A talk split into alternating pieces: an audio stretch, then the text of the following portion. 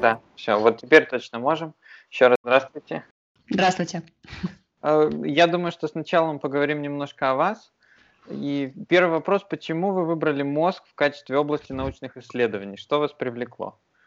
А, Александр, ну здесь все просто для меня. Я мозг э, ощущаю как тайну, которая меня зовет всегда. Ночью, утром, днем. И больше ничего сказать не могу. Вот как-то так.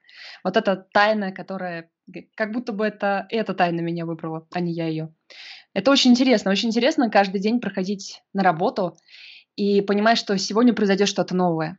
А, интересно понимать, что я не все могу предсказать, что у меня мы освоим какой-нибудь новый метод, получим другие результаты. Я вроде бы рассказываю студентам теорию, но когда начинается практика, эксперимент, я на самом деле я не знаю, что будет. Сработает, не сработает. И это интересно. Каждый раз новое. Как-то так. И э, тогда сразу же вопрос, как много наука сегодня знает о мозге, раз каждый день что-то новое открывается? А, здесь все сложно, потому что фактов действительно много, а вот понимания мало. Разные факты вы э, получаете в разных экспериментальных ситуациях. Э, там этологи смотрят за животными в естественной среде. Мы, физиологи, загоняем животных во всякие лабиринты, в такие модели, э, варианты человеческих задачек. Мы получаем какие-то единичные факты, а потом нам их нужно сложить в целую картину и понять, как вообще мозг работает. И вот с этим большая трудность. Мы до сих пор не знаем, как работает мозг, из, э, э, где хранится информация, какие куски информации хранятся, как происходит сборка вот этой информации в процессе оперативной реконструкции. Мы вроде бы знаем, из каких отделов состоит мозг, что будет, если их выключить, что будет, если их простимулировать. Но как это все вместе работает, по-прежнему какая-то мистическая тайна. Я думаю, еще какое-то время будет тайны для нас. Вы также книги пишете? У вас есть книги э, «Ключи от головы» или «Как сдавать экзамены». Как вам пришла идея книги начать писать? А, а идея не пришла. У меня студенты спросили, а как готовиться к экзамену, как сдавать экзамен. И я решила написать пост ВКонтакте. И у меня получилось 70 страниц таким листов А4, 12 почерком. В общем, это был не пост, это была такая книга. Это вот с книгой про экзамены. Но когда я писала, мне было непонятно, она поможет только студентам биофака или вообще всем студентам. Ну, сейчас оказалось, что да, она даже может там на экзамене в ГАИ чем-то помочь. Мне, по крайней мере, помогла. Вот, с ключами от головы э, так оказалось, что я вышла в декрет, и мне нельзя было оперировать долгое время. Там просто м, вот это вещество, которым вы покрываете череп, паладур, оно токсично. И мне нужно было, ну, там, полгода, ну, грубо говоря, ничего не делать, только статьи писать. И мне было очень грустно, и мой соавтор Юрий Нечапаренко, он сказал, пиши книгу. Ну, я сказала, нет, я не умею, я не знаю. Он сказал, пиши, пиши, пиши, я помогу. Вот. И так родилась книга «Ключи от головы» про мозг для детей. У меня, кстати, еще есть пьесы, у меня есть рассказы, но проблема в том, что все это про мозг. То есть вот э, пьесу, мне даже ставили пьесу в, в Донецке, в Белоруссии, но это пьеса про Павлова и просеченного. Так что все равно у меня все про мозг. Не могу сказать, что я прям совсем разносторонний человек. Вдохновляет, наверное, больше всего меня студенты. Мои студенты, ученики. А, вы сказали, э, что вам нельзя было оперировать. А можете поподробнее рассказать? Вы оперировали? Да, мозг? конечно. Да, а, вот моя дипломная работа была связана с изучением связи между гиппокампом и префронтальной корой. Предположительно, гиппокамп э, связан с перекодированием информации. То есть, поскольку сам гиппокамп устроен как система вложенных друг в друга контуров электрических, возбуждение, попав в него, продолжает там циркулировать долгое время, полчаса, два часа. И ученые предполагают, что это такой носитель кратковременной памяти. А Префронтальная кора, лобные доли, считается высшим когнитивным центром. И ученые считают, что вот в процессе э, того, как память переходит из кратковременной в долговременную, э, гиппокамп э, отдает свои права на память на след вот этой вот префронтальной коре.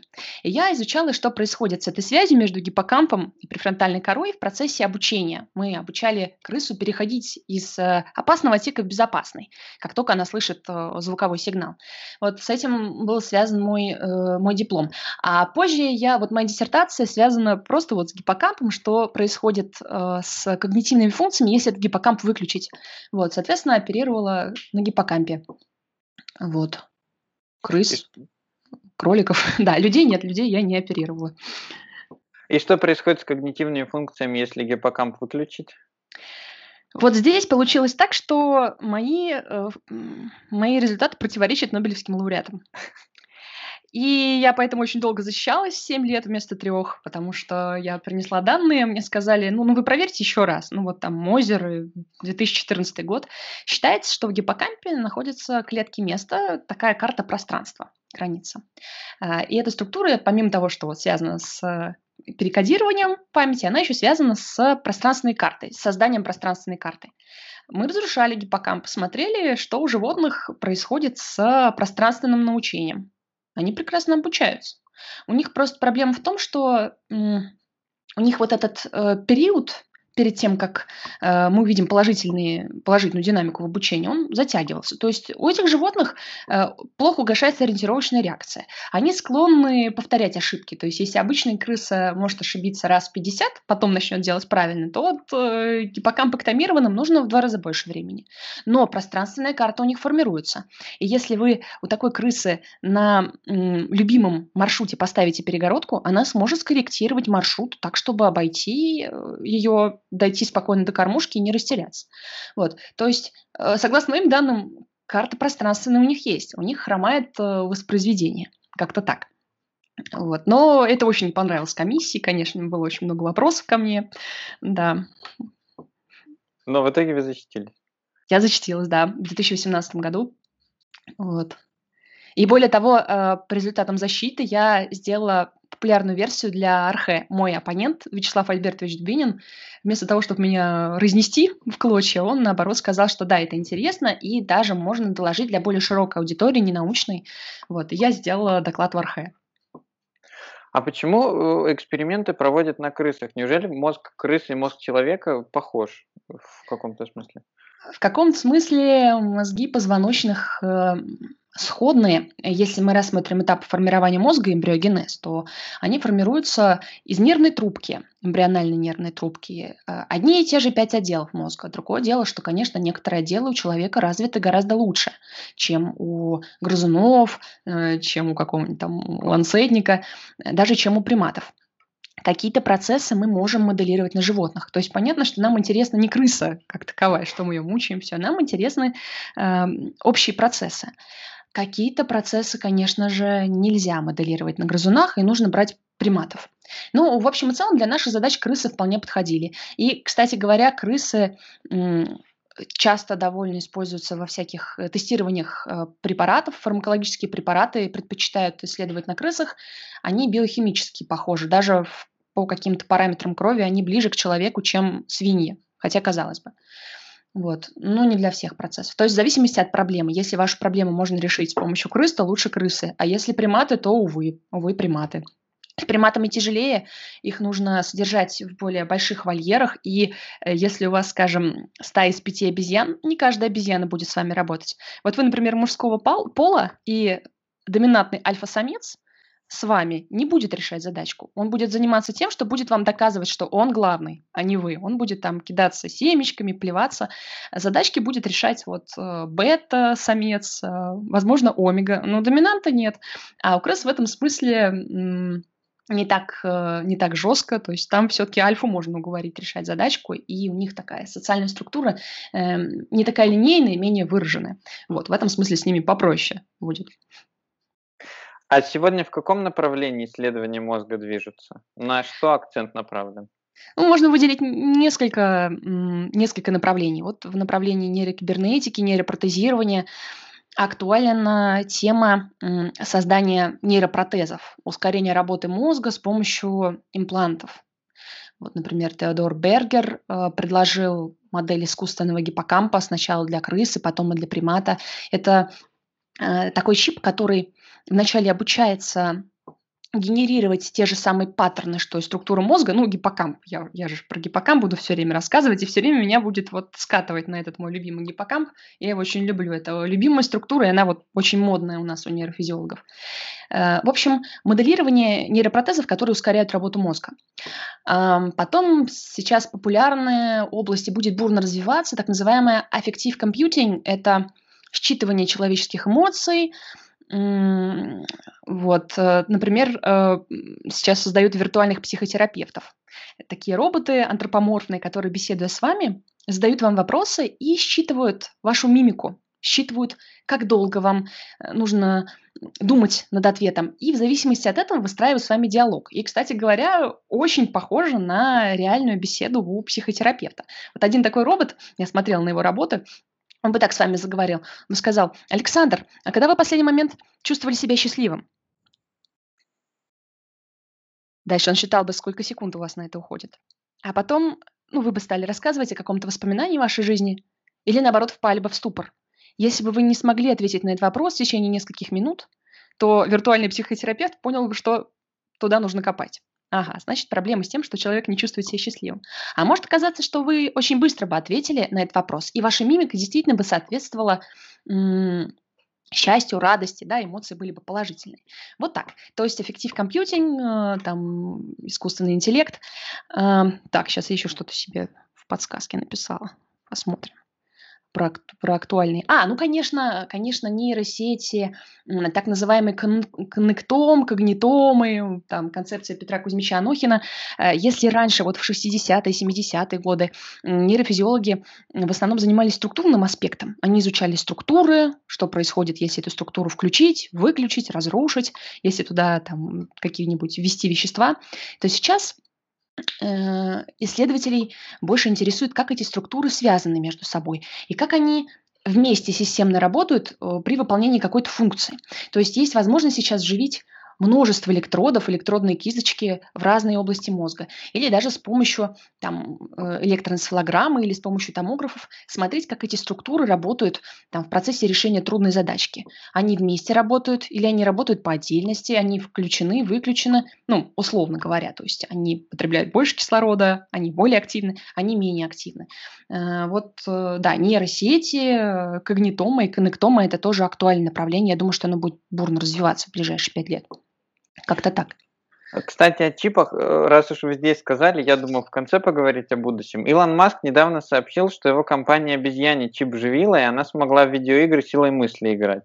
Вот насколько большой потенциал у подобных технологий? Как скоро мы сможем, может быть, людям чипы внедрять? Смотрите, чтобы играть в компьютерные игры с помощью силы мысли, вам не нужен чип Илон Маск.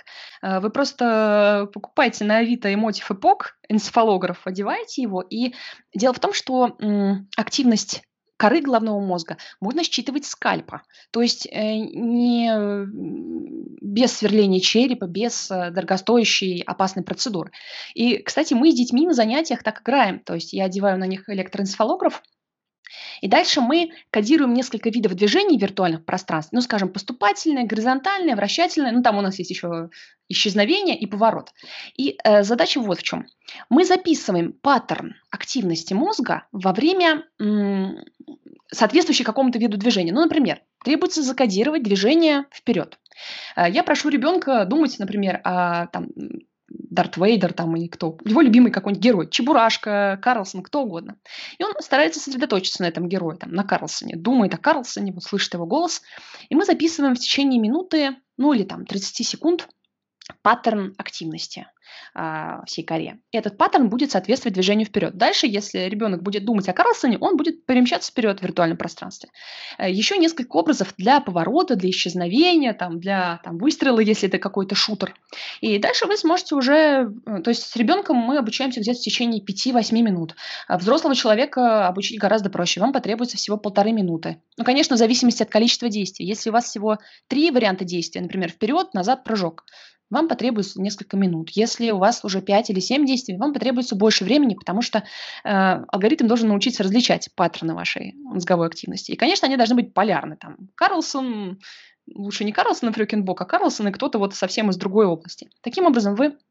Э, дело не в том, что компьютер понимает, что вы думаете о Карлсоне. Ему все равно, о чем вы думаете. Но он обучается э, выставлять соответствие между э, вашим образом и э, действуем в виртуальном пространстве через вот этот мыслекод. в виде электроэнцефалограммы. А электроэнцефалограмма – это всего лишь разница потенциалов во времени. Вот, это я к тому, что Илон Маск просто очень хорошо пиарится. А все эти эксперименты были сделаны в 50-е, 60-е годы, и э, первые вообще вживление электродов было в 1875 году, в 875. Вот. Так что эти технологии уже э, активно внедрены. Другое дело, что они не носят э, массовый характер. У нас нет такого, что каждый человек принимает для себя решение. А вот я хочу себе чип – чтобы играть в компьютерные игры или нет. То есть сейчас это достояние довольно узкой группы людей. Ну, молодежи, которые, которые там играют в игры, да, продвинутых геймеров, ученых или людей, которые, которым необходимо медикаментозное вмешательство, скажем, которым нужно вживлять электроды в гипоталамус, у которых какие-то опухоли или хронические боли, и им вот эти электроды необходимы по показаниям. Вопрос, я думаю, состоит в том, что если Илон Маск говорит об этом, то это вопрос уже массовых технологий. Вопрос того, что там завтра или через год каждый человек будет для себя решать, вот я хочу этот чип или нет, потому что у меня есть такая возможность достаточно дешево его имплантировать, приобрести. В этом смысле, да, я с вами согласна. Я думаю, что в ближайшие там, 3-5 лет эти технологии э, станут массовыми. Вот. Но важно, что вот пока что электрод Илона Маска может только передавать сигнал, но это еще пока не стимулирующий электрод опережая ваш вопрос, можно ли там манипулировать человеком с помощью вот этого самого электрода. Если электрод просто считывает разность потенциалов, то нельзя. А вот если это стимулирующий электрод, то можно, по крайней мере, частично. Вот. Но это пока вопрос будущего. Илон Маск пока до этого не дошел. Ждем. Вы так рассказали о своих занятиях, я тоже захотел на них попасть сразу. Другой вопрос, примерно из той же серии. Можно ли как-то работу мозга ускорить с помощью каких-то препаратов, вот как это было там в фильмах типа «Области тьмы» или «Люси» или что-то похожее? Ну, важно понимать, что у каждого фармакопрепарата есть э, побочные действия. Вот, например, если мы с вами возьмем кофеин, то э, на коротком промежутке времени эффект вроде бы положительный. Мы блокируем механизм усталости, мы ускоряем э, мыслительную деятельность и вроде бы можем наблюдать позитивный эффект на решение, на, на решение задачек, скажем. Но если человек регулярно потребляет кофеин, злоупотребляет, то это наоборот становится причиной его хронической усталости. Таким образом, мы, ну это не только с кофеином, принимая фармакопрепараты, мы выигрываем на короткой дистанции и проигрываем на длинной дистанции. Всегда, всегда будет э, негативный эффект. Если мы ускорили процесс работы мозга, мозг потом будет восстанавливаться. Мы взяли у него в долг, короче говоря. И долг этот нам придется с вами отдавать. Так что, мне кажется, в этом смысле больше потенциал не за фармакопрепаратами, а за как раз интеграцией человека и э, компьютерных элементов. Вот, скажем, тот же эм, чип уже не Илона Маска, да, а Теодора Бергера. Это гораздо интереснее, чем Илон Маск. Они просто не так хорошо пиарятся. А может быть, им, кстати, надо было бы. Эм, этот чип как раз, э, будучи включенным, он э, облегчал процесс обучения у крыс. Крысы демонстрировали показатели лучше, чем у контрольных животных. Э, то есть, я думаю, будущее за вот э, за киборгами. Как-то так. То есть вот этот Теодор Бергер, они что сделали? Они подключили чип э, к мозгу крысы, и он как-то ускорил процесс работы мозга? Они э, вживили микрочип в гиппокамп, точнее в область, в общем, некоторую область гиппокампа. Гиппокамп большой, там есть разные зоны. В общем, в одну из зон они вживили этот электрод. На первом этапе обучения они просто считывали паттерны активности гиппокампа. Ведь код мозга довольно трудный, там миллионы нейронов, они в разных режимах работают по-разному, они просто обучали вот этот чип э, генерировать те же самые паттерны, что и вот эта структура. Потом они отключали настоящий гиппокамп ну, смотрели, что происходит с поведением, обучение там ухудшалось, потом они подключали вместо настоящего гиппокампа вот этот искусственный гиппокамп и видели, что компенсаторные изменения происходили, крысы обучались нормальной скоростью. Потом они одновременно включили и настоящий гиппокамп, и вот этот искусственный имплант. И крысы обучились быстрее. Тут, конечно, вы скажете, что одно дело крыса, у которой относительно размера гиппокампа больше, и вообще задачку, которую там предъявлял Теодор Бергер, подумаешь, там рычаг, кормушка, поилка. Это довольно простая задача. Если мы перейдем с вами к человеку так просто, э, не факт, что мы получим такие результаты. Э, да, но Теодор Бергер, Бергер сейчас над этим работает. Конечно, это будет все сложно, долго, но возможно, тем не менее. По крайней мере, эти технологии очень востребованы в медицине, когда нужно, когда нужно ну, лечить больных и давать возможность э, инвалидам жить полноценной нормальной жизнью, чтобы они не нуждались в постоянном присмотре обслуживании. Вот. И здесь эти технологии будут развиваться, конечно. Они будут финансироваться, развиваться, улучшаться.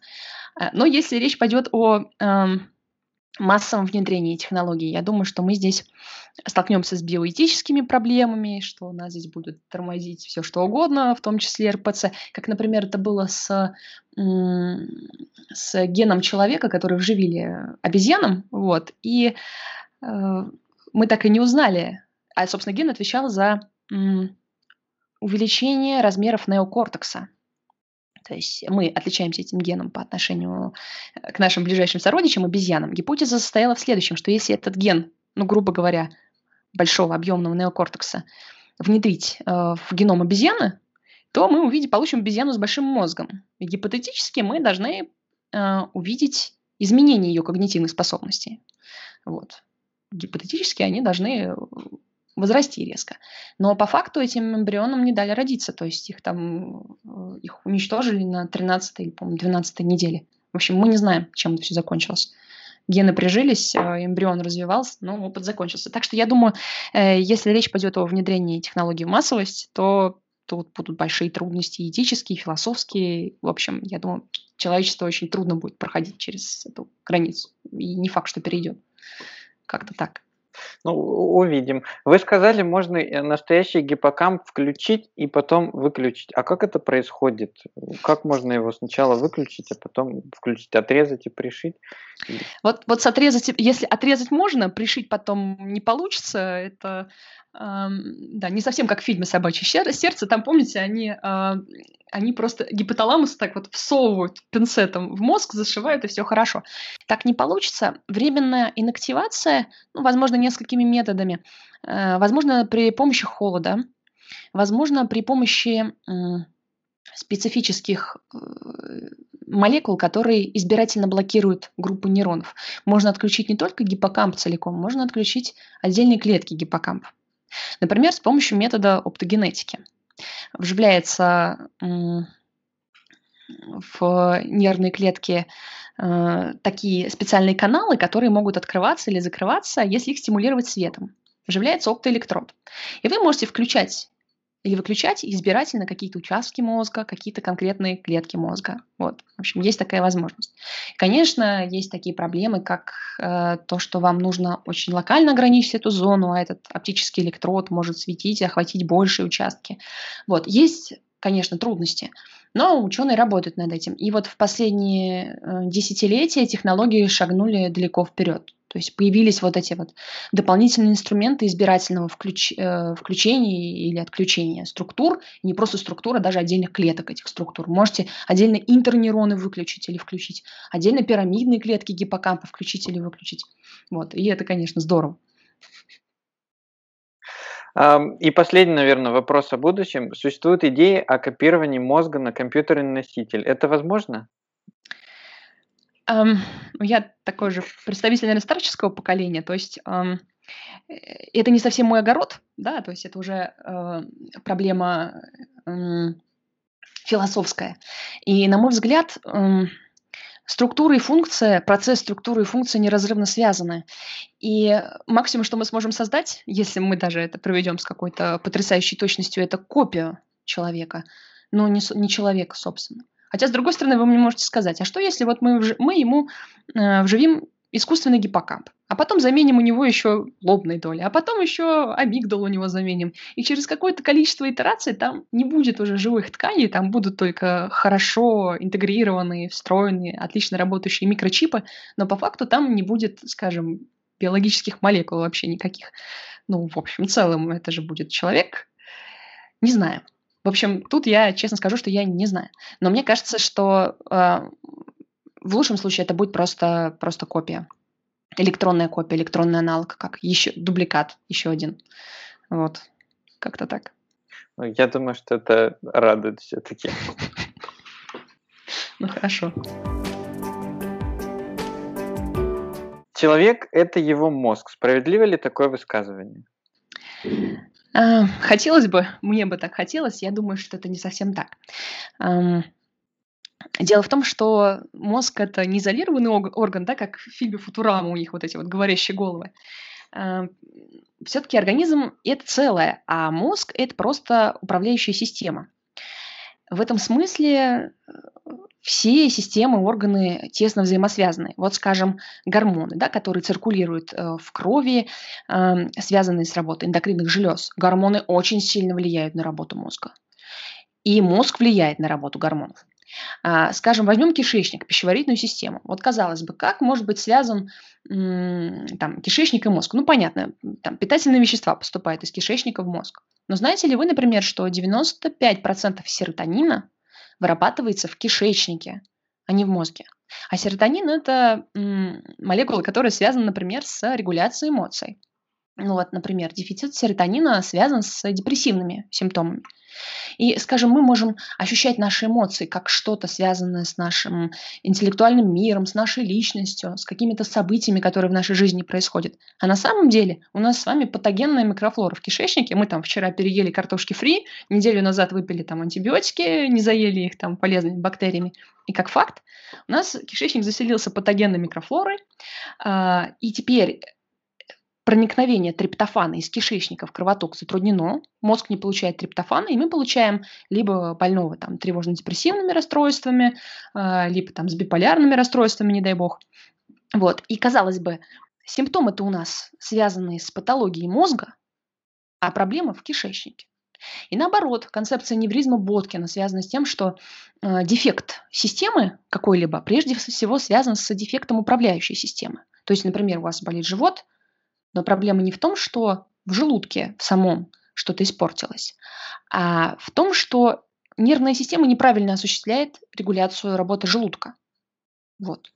Ну, например, если у вас хроническая тревожность и все время активизируется эм, симпатическая нервная система, то желудок получает мало крови и не может там восстанавливать свои части. А мы еще там поели, не знаю, кетчуп, а, там пиццу какую-нибудь страшную, там запили алкоголем. Вот. К чему я это говорю? Потому что все-таки организм – это целостная система, и все системы влияют друг на друга. И только вместе они образуют целое. И очень часто можно увидеть там в интернете, в каких-то популярных э, роликах приписывание частям этой системы э, целостной функции. То есть там мозг принял решение, мозг захотел, мозг не захотел, мозг нас обманывает. Нет, мозг это орган. Э, он, конечно, сложнее, чем печень и селезенка, но это часть системы. А принятие решения, чувства, эмоции – это сознание, память, все это системные чувства. И свойственны они целой системе, то есть организму. Вот я как-то так бы ответила. Про то, что мозг принимает решения. Существует идея о том, что мозгу можно дать команду и как-то его озадачить. Как к этому наука относится?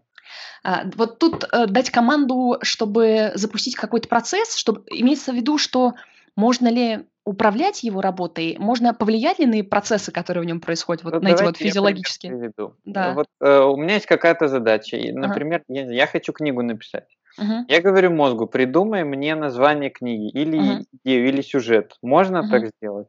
Можно, Можно дать команду, и он будет постоянно об этом думать.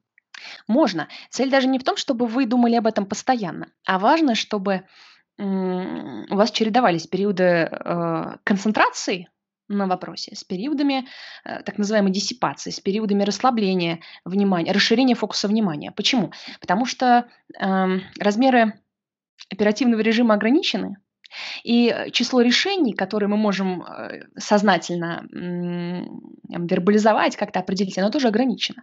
А часто решения находятся вне вот этой узкой ограниченной зоны. И вам, чтобы расширить вот эти вот пределы вашего сознания, вашего фокуса внимания на текущий момент, нужно эту задачу как-то сформулировать, начать, ну, то есть необходимые данные закинуть, а потом э, дать мозгу в состоянии полурасслабленном э, с этой проблемой просуществовать. И, кстати говоря, я обратила внимание, что есть категории задач, таких называемых инсайтных задач. Э, который решается только в состоянии такой, знаете, прокрастинации. Но это не прокрастинация, когда вы еще не начали вообще делать, а когда вы начали, но что-то у вас потом какие-то перерывы пошли в работе, непонятно.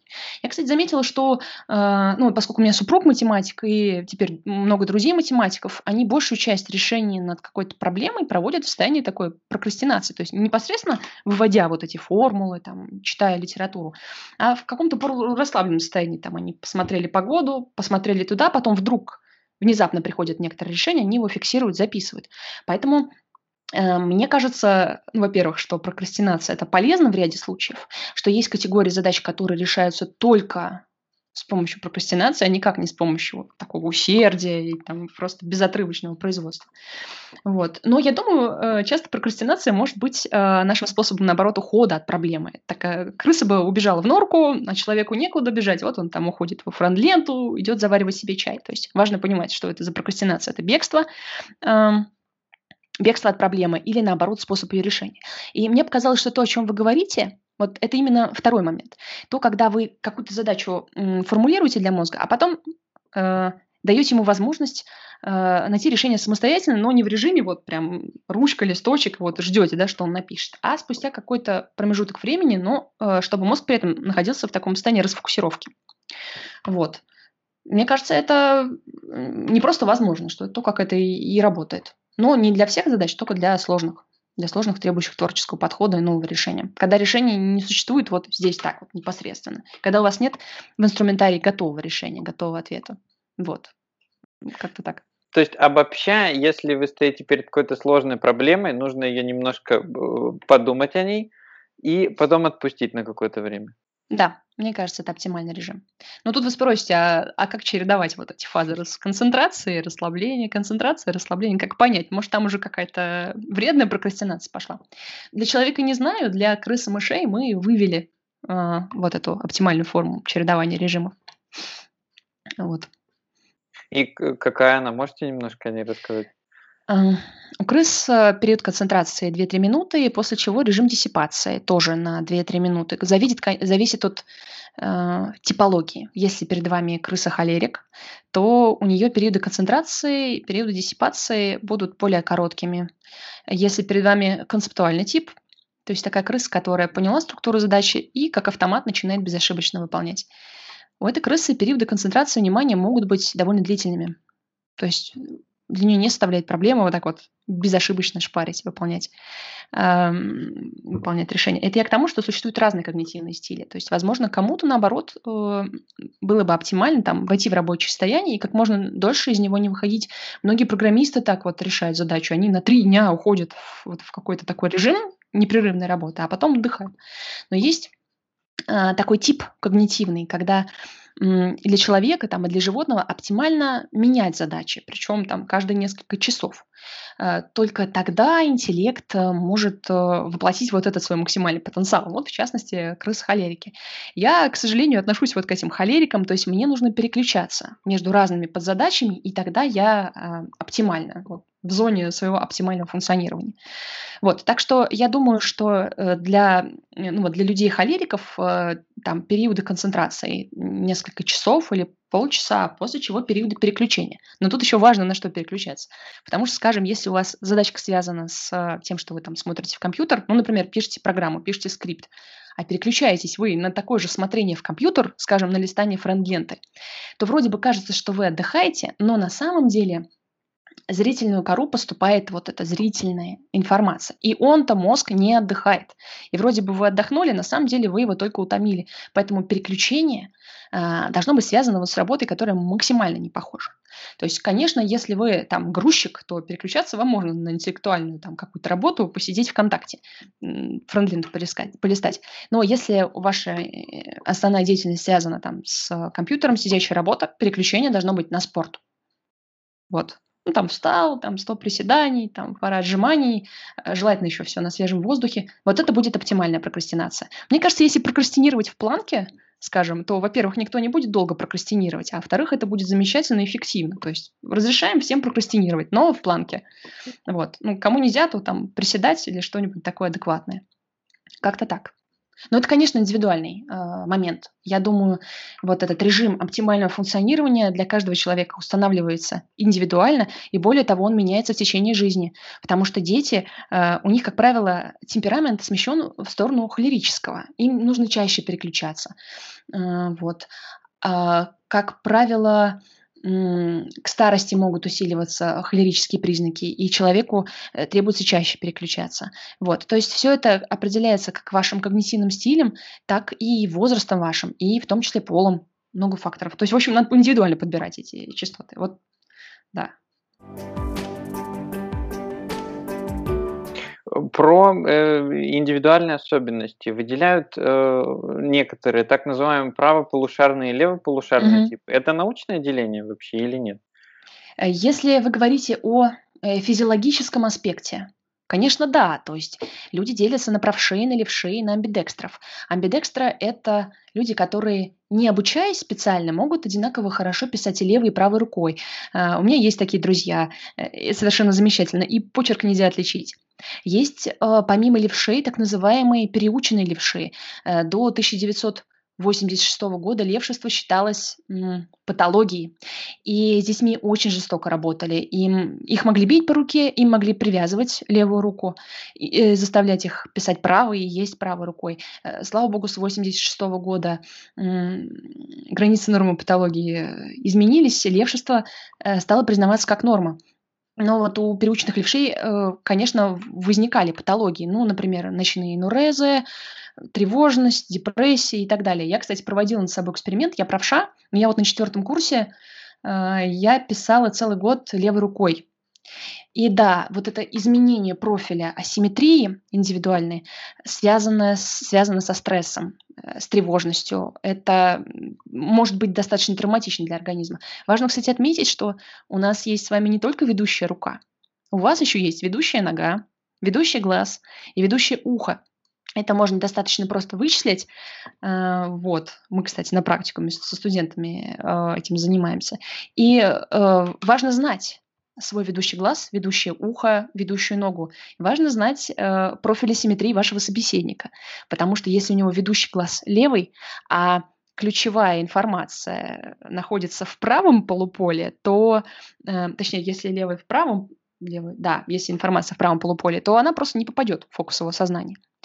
А, Это я, что касается физиологической составляющей. Конечно, эм, а поскольку у нас э, сигнал, скажем, от правой руки попадает в левое полушарие мозга и наоборот, от левой в правое, у нас полушарие, связанное с ведущей рукой, оно больше по размеру. И более того, именно там располагаются речевые центры.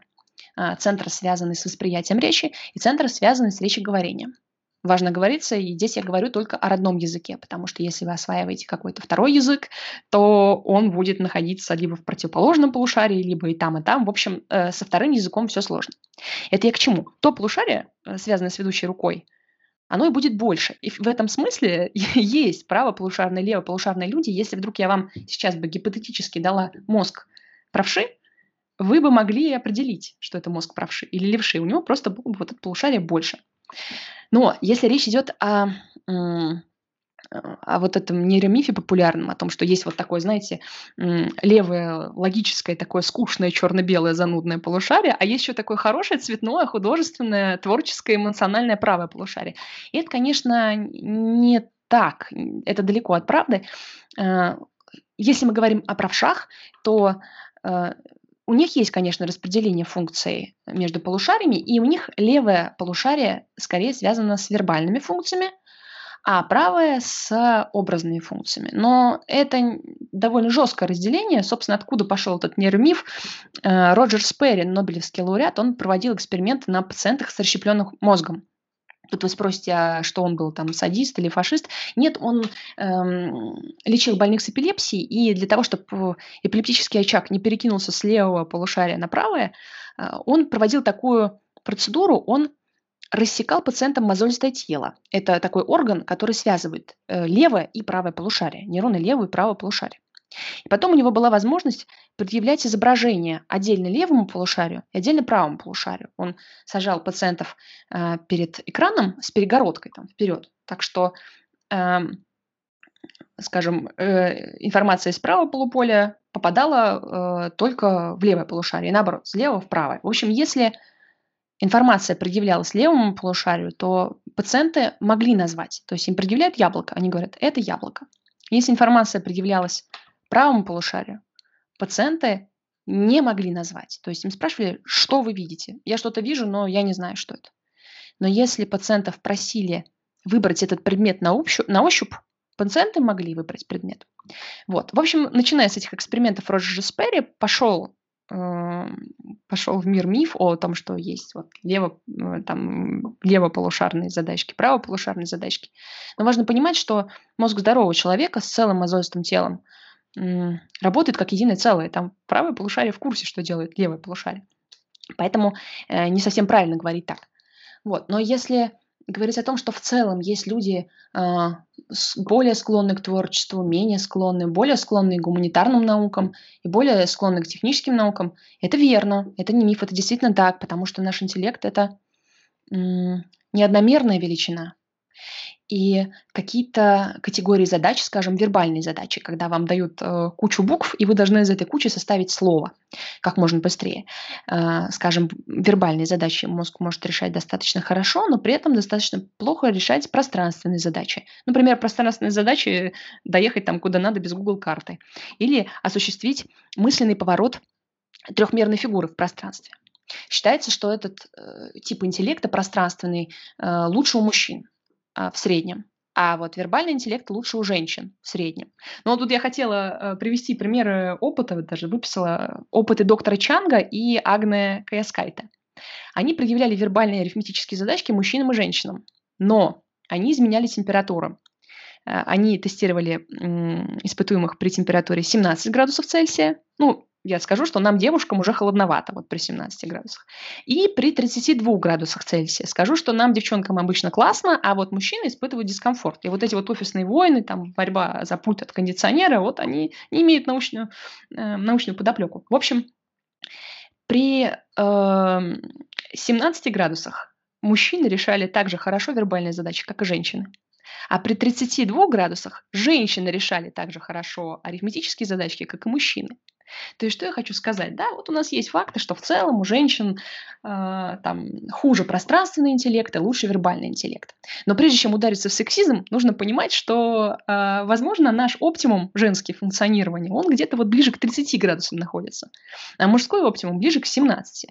Вот. Поэтому, э, да, конечно, интеллект э, это неодномерная величина, состоит из э, разных э, способностей, но я думаю, что мы можем подобрать такие условия, которые были бы оптимальны для работы вот э, интеллекта конкретного индивида. Вот. Поэтому не держите девушек при слишком холодной температуре тоже. И при, при 32 градусах мальчишек не держите. Особенно вот июньские экзамены начнутся. Вот. Просто человек не сможет продемонстрировать весь свой интеллектуальный потенциал. Но я тогда в продолжение задам провокационный вопрос. Мозг мужчины и женщины отличается? Да, Отличается, отличается очень сильно.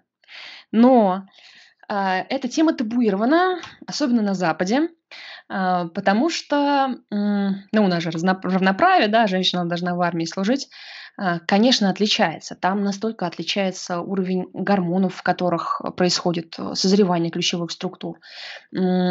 У женщин меньше шипиков в лобных долях. Это я сейчас оскорбляю всех женщин, внимание. Да? Э, опыты показали, что муж... а шипики – это структуры, связанные с образованием контактов между нейронами. То есть у вас, у мужчин, просто потому что вы мужчина, больше связей между нейронами в лобной коре. А у женщин, как правило, а, лучше развито мозолистое тело. Это та структура, которая обеспечивает связь между левым и правым полушарием. То есть в целом у женщины э, в какие-то процессы вовлечены с большей вероятностью оба полушария. А вот у мужчины более латерализованные функции. То есть у мужчины сильнее связи внутри э, одного полушария, внутри левого там, при выполнении вербальной задачи, или внутри правого полушария при выполнении пространственной задачи. Но здесь важно понимать, что я сейчас говорю о среднем мужчине и средней женщине, несуществующих. Да? Вот вы не обязаны быть средним мужчиной. Да? Я тоже вроде не обязана быть средней женщиной, хотя как раз получается, что вроде средней женщины. Эм, важно понимать, что интеллект э, зависит от э, уровня гормонов. Э, тестостерон и, скажем, пространственные способности положительно коррелируют. А, а у тестостерона суточный ритм. Вы знаете, да, что максимум тестостерона у человека у среднего человека, да, в 8 утра, вот, ну, минимум, соответственно, вечером, а, и это при условии, что человек рано встает ну, где-то до 8 утра, потому что так может оказаться, что вы встаете в час дня, и тогда ваш максимум будет не 8 утра. А у женщины, у нее присутствуют в организме другие циклы, месячные циклы.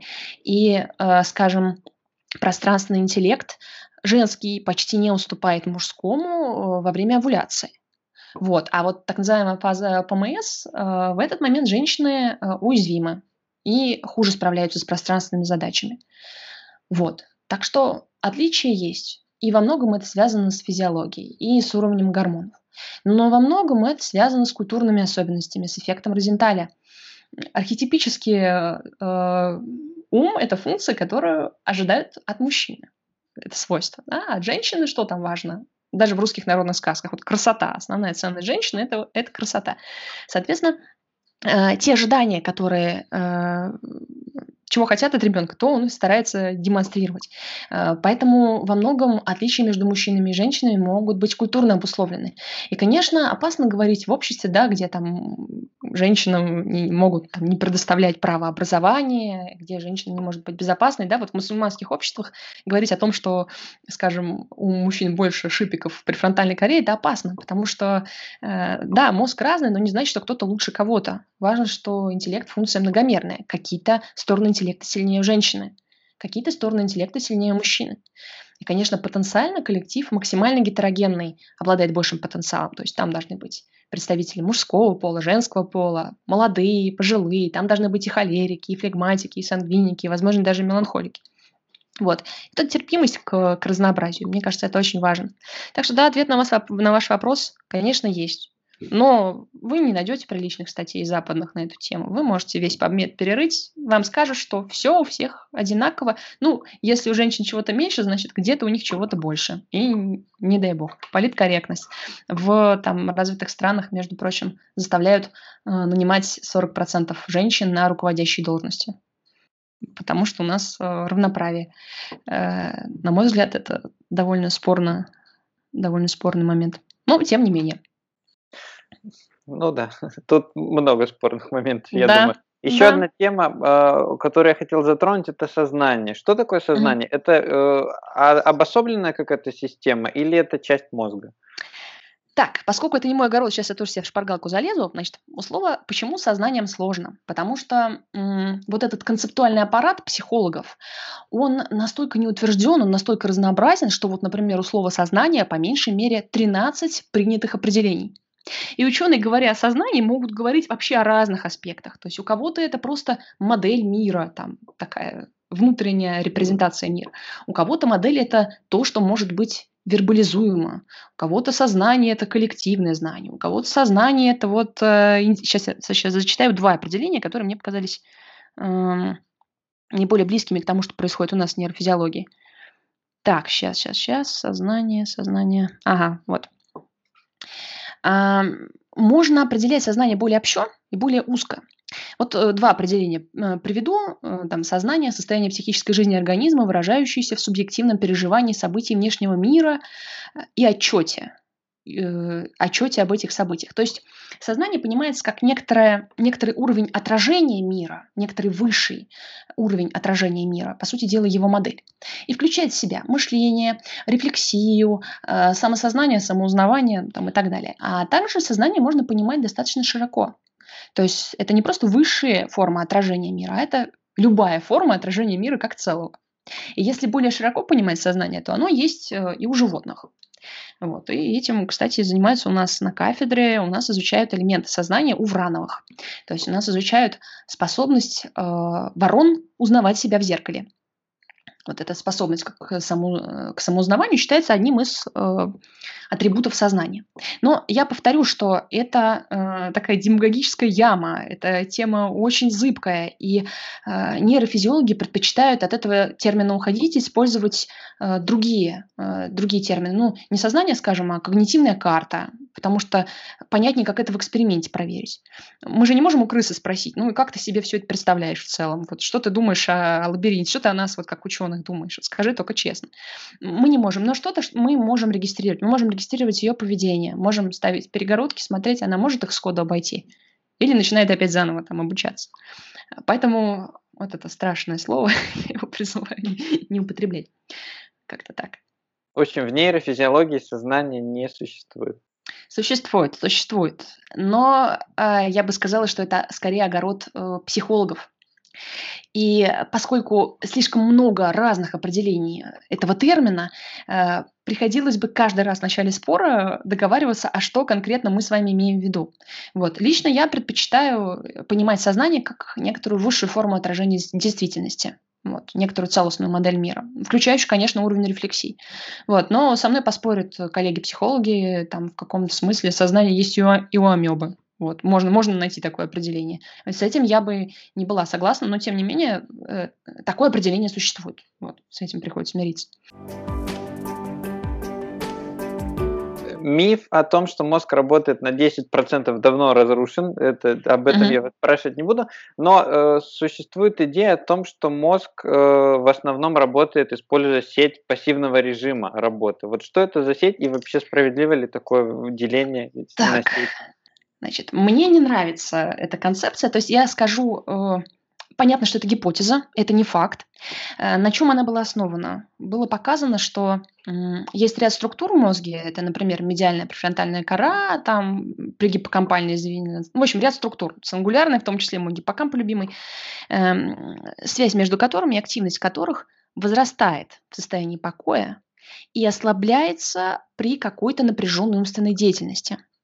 Это было показано с помощью метода томографии, и важно понимать, что у томографа довольно низкое временное разрешение. Чтобы просканировать весь мозг, вам необходимо несколько минут, 2-3 минуты. Почему мне, ну, конечно, это, это красиво, потому что есть такая техническая метафора, да, там режим по умолчанию, вроде как все хорошо.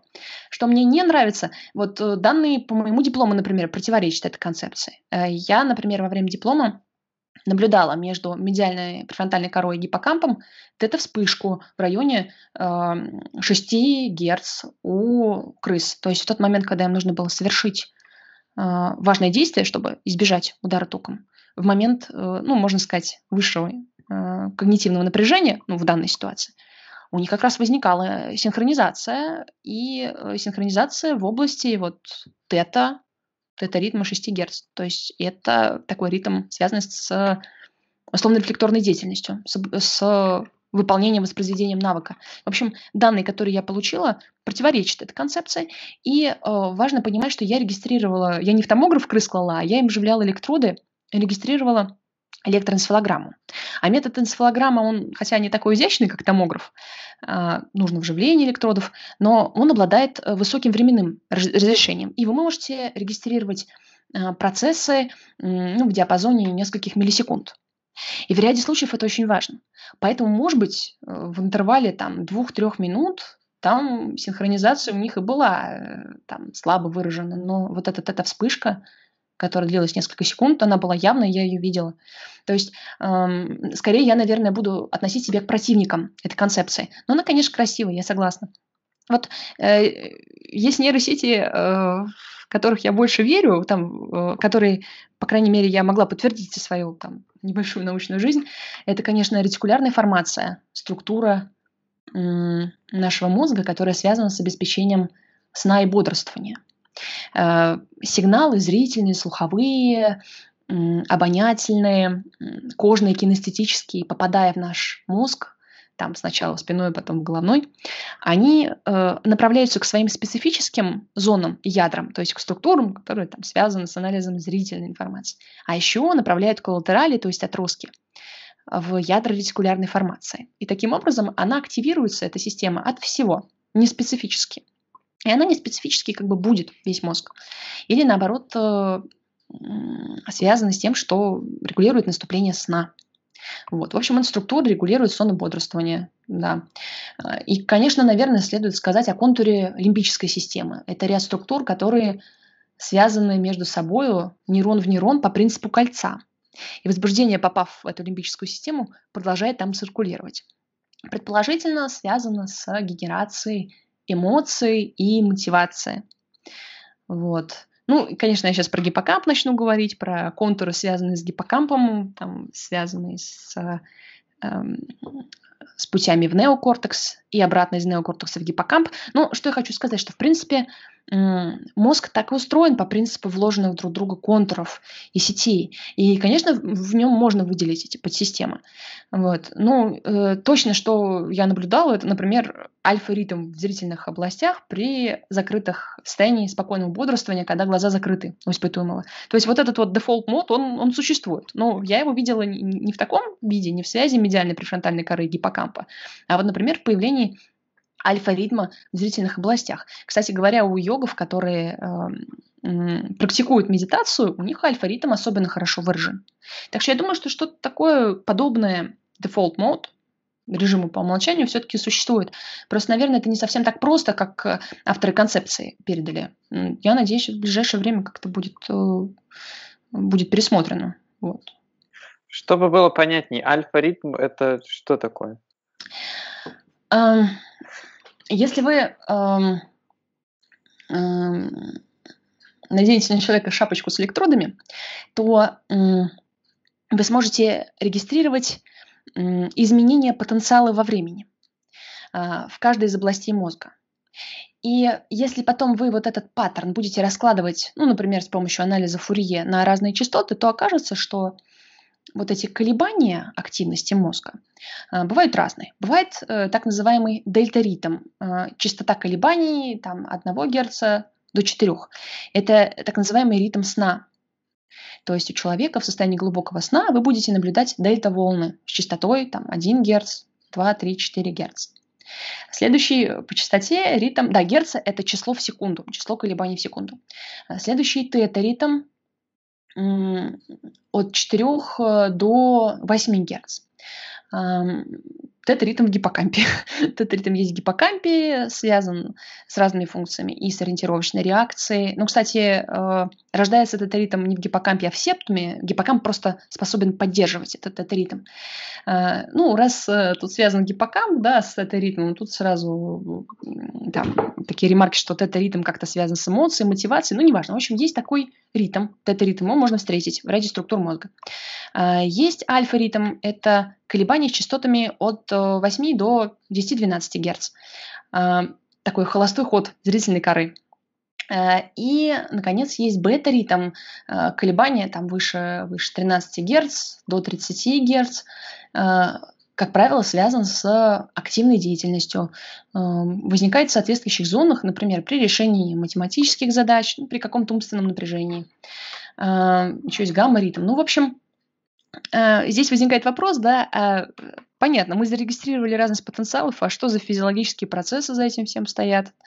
А, там все трудно. ЭЭГ, электроэнцефалограмма, это регистрация активности сразу большого количества клеток. Сотни, там 200, 100 клеток. Эм, и на самом деле электроэнцефалограмма может регистрировать разные процессы. И градуальный потенциал, и потенциал действия. В общем, эм, механизмы могут быть разные этой активности. Но так или иначе мы можем наблюдать э, активности, изменения ритмической активности в разных областях мозга. Вот, например, опухоль именно так и диагностирует. То есть если в какой-то области коры во время бодрствования мы обнаруживаем дельта-очаг, то это подозрение, что э, мы имеем дело с опухолью. То есть в таком случае мы, нам необходимо этого человека как можно скорее там доставить в больницу. У меня был случай, когда я регистрировала электроэнцефалограмму у ребенка, я обнаружила дельтаритм в височных отведениях, а потом мальчик признался, что у него там пластмассовый имплант стоит. Вот. Ну, я вздохнула с облегчением, потому что это немножко страшно.